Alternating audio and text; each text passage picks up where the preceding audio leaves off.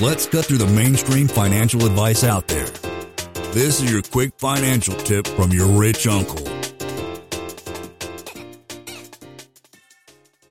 I always tell my clients to give me the full story. I don't want to have any surprises while we're in escrow. Uh, It's oh oh, so you own a house with your parents and you forgot to tell us. And we always ask for the full story up front. Then we can know how to what's going to come our way and how we can prepare you when we submit your file to the underwriter. This is a story about a dude named Lane.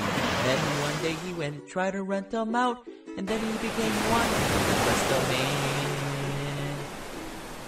for you guys, this is how the industry is made, right? Like you have lending brokers and you have the people on kind of the sales side interacting with you. But there's a person in the back office, maybe it's in even in a different company, whereas the underwriter.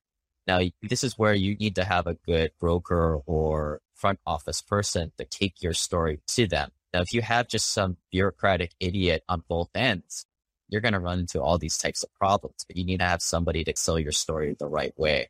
So even if you do have a bureaucratic idiot as the underwriter, you can pass all these barriers. I, I always tell my clients to give me the full story. I don't want to have any surprises while we're in escrow. Uh, It's oh oh, so you own a house with your parents and you forgot to tell us. And we always ask for the full story up front. Then we can know how to what's going to come our way and how we can prepare you when we submit your file to the underwriter. A- And Benson's a licensed loan officer, so he has no comment on this, but I've had clients where they changed jobs the last second and oh. they let it slip on their an email and their lending broker kind of kiboshes the loan. I kind of tell my guys, well, if anything like that happens, use the phone. Yeah.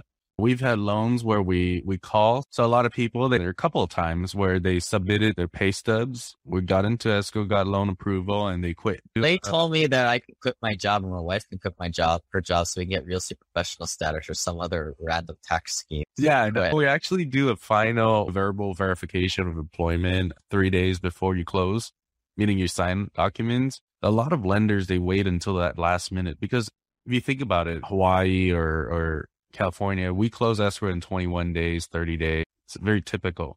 But when we're in the Midwest, other states, they might take 60 or 90 days to close an escrow. Heck, their appraisal process is probably two months right now. There's an appraisal shortage right now. So like in two months, who knows if you're still going to be employed? So they always do a verbal verification of employment right before you close.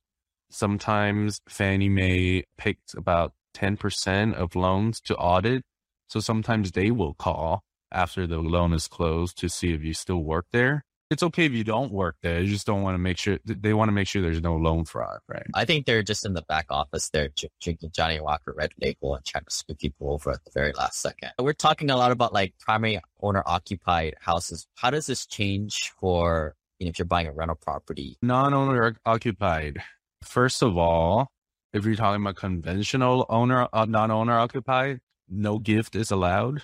No gift is allowed. At least in the last two months. We look at your bank statements and it, there shouldn't be any gifts in the past two months. And if you're looking to do some DSCR loan, and for those who don't know, DSCR is a debt service coverage ratio. It's a terminology that's often used in the, the apartment loan world. So they, they have it for one to four unit for people who don't want to show their tax returns. And we base it off of the income of the property that you're buying to qualify you. And a lot of those programs will allow a gift letter or uh, will allow gift. So what is the debt service coverage ratio, the magic number they're looking for? One. The magic number is one. But Okay. you can do less than one. You just need to take a higher rate. That's actually not hard to hit. Like for the larger apartments, it's usually like 1.25. Yeah. So commercial loans, Fannie Mae, Freddie Mac, the multifamily home loans, they ask for 1.25 and the one to four is private investors. So they really only ask for one or even less than one, depending on the LTV. This website offers very general information concerning real estate for investment purposes. Every investor situation is unique. Always seek the services of licensed third-party appraisers and inspectors to verify the value and condition of any property you intend to purchase. Use the services of professional title and escrow companies and licensed tax, investment, and or legal advisor before relying on any information contained herein. Information is not guaranteed as in every investment there is risk. The content found here is just my opinion and things change and I reserve the right to change my mind. Above all else, do your own analysis and think for yourself because in the end, you are the only person who is going to look out for your best. Lane is not a lawyer, CPA, but the dude did quit his engineering job and now owns thousands of rental properties. Learn more about the secrets of the wealthy. Join our community at thewealthelevator.com slash club. And if you're looking for a longer form podcast, also subscribe to the Wealth Elevator podcast.